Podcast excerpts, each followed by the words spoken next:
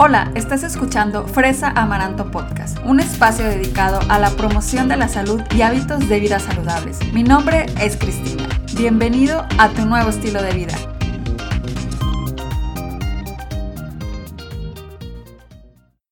Hola, bienvenido a Fresa Amaranto Podcast. Ya estamos en el episodio número 39. Muchísimas gracias por estar aquí de nuevo. Y wow, ya estamos en diciembre, no lo puedo creer de verdad.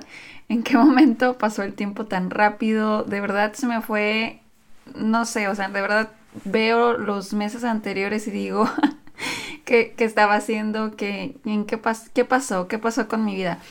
Pero pues finalmente ya estamos en, en este último mes del año. Ya esto también pues ya sabemos lo que significa diciembre. Inmediatamente ya empezamos a pensar las fiestas decembrinas, comida, reuniones, que si la Navidad, si es que la celebras o de, pues bueno, significa reuniones, significa comida siempre, ¿no? Alrededor de esas reuniones.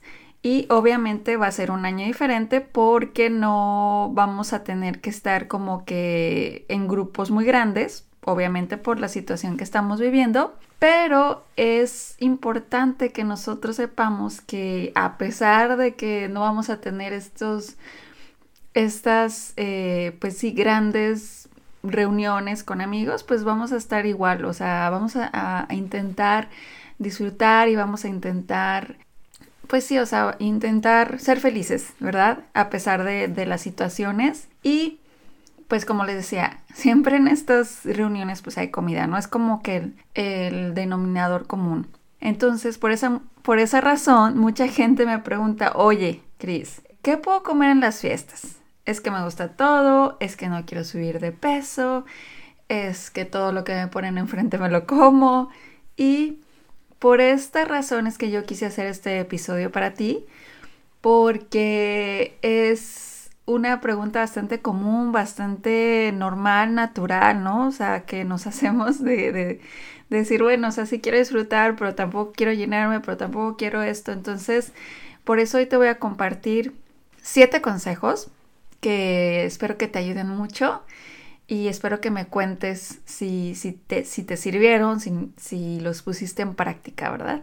El primero de ellos es que así le pongo yo el título, ¿verdad? Escoge tus batallas. Y a esto me refiero a que cuando tú vas a, la reunión hay mucha comida. Generalmente hay mucho, que es el postrecito, que si, ya sabes, ¿no? O sea, hay mucha comida porque pues obviamente es como ese momento de compartir, ¿no? Y lo, en este caso, a lo que me refiero que en escoge tus batallas es que antes de que tú vayas y digas, me quiero servir de todo, me quiero comer todo lo que hay, analices o seas consciente de, los alimentos que están alrededor de ti. Aquí podemos aplicar un poco de lo, del, del, tema que ya hemos hablado en el podcast, que es esto del mindful eating o eh, alimentación consciente así como observar, ¿no? O sea, ¿qué te están mostrando? Ya cuando veas así que es, bueno, hay ensalada, hay verduras, hay eh, carne, proteína vegetal, etcétera, lo, lo que tú quieras comer. Y luego digas, bueno, ¿qué es lo que realmente sí es como muy especial en estas fechas? O sea, ¿qué es lo que es característico de esta fecha que realmente lo preparan solamente esta vez del año, ¿no? Entonces yo, yo te diría que empezaras como que por ese platillo.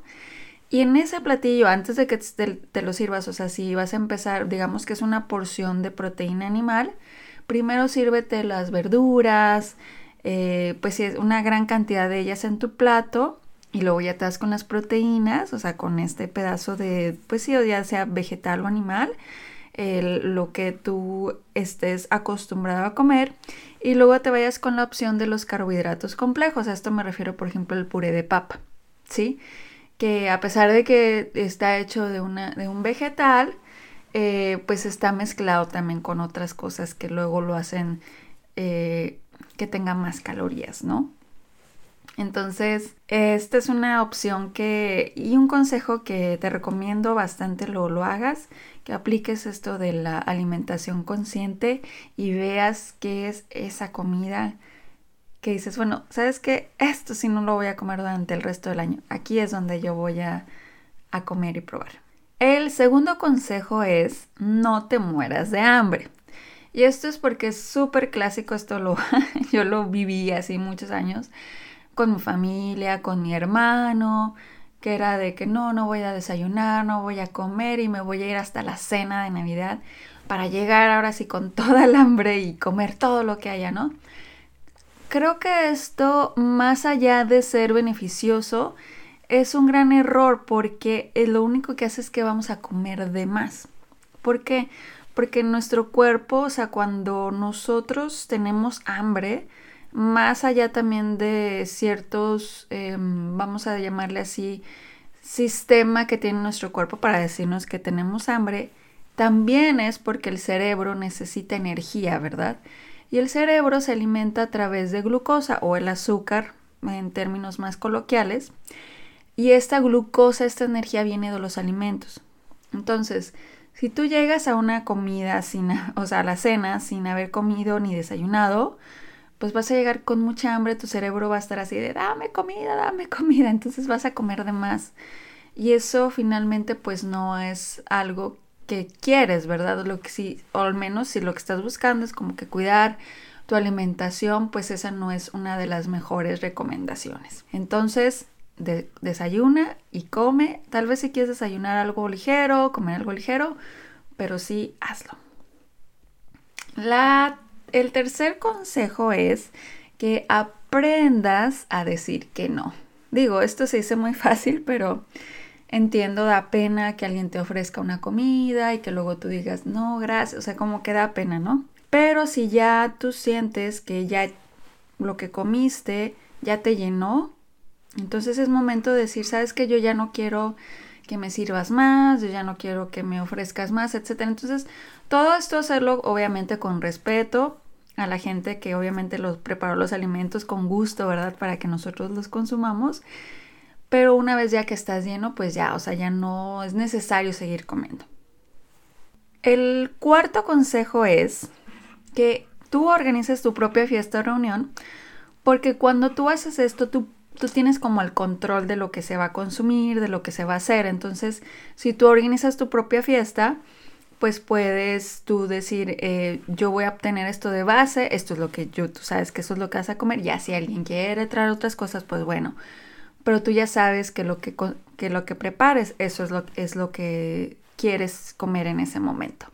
El consejo número 5 es que regreses a tu, rutina, a tu rutina. O sea, si el 24, el 25, en Año Nuevo, tú te comí, o sea, sientes que comiste mucho, que está, o sea, que está bien, no lo estamos juzgando, al siguiente día regresa a tu rutina si eres de que te paras a hacer ejercicio, vuélvete a parar a hacer ejercicio. O sea, no, no es de decir, ay, ya esta semana, ya me vale, sino como que de regresar a tu rutina. Porque eso va a hacer que, que también, o sea, empieces a, tomar mejores decisiones respecto a tu salud.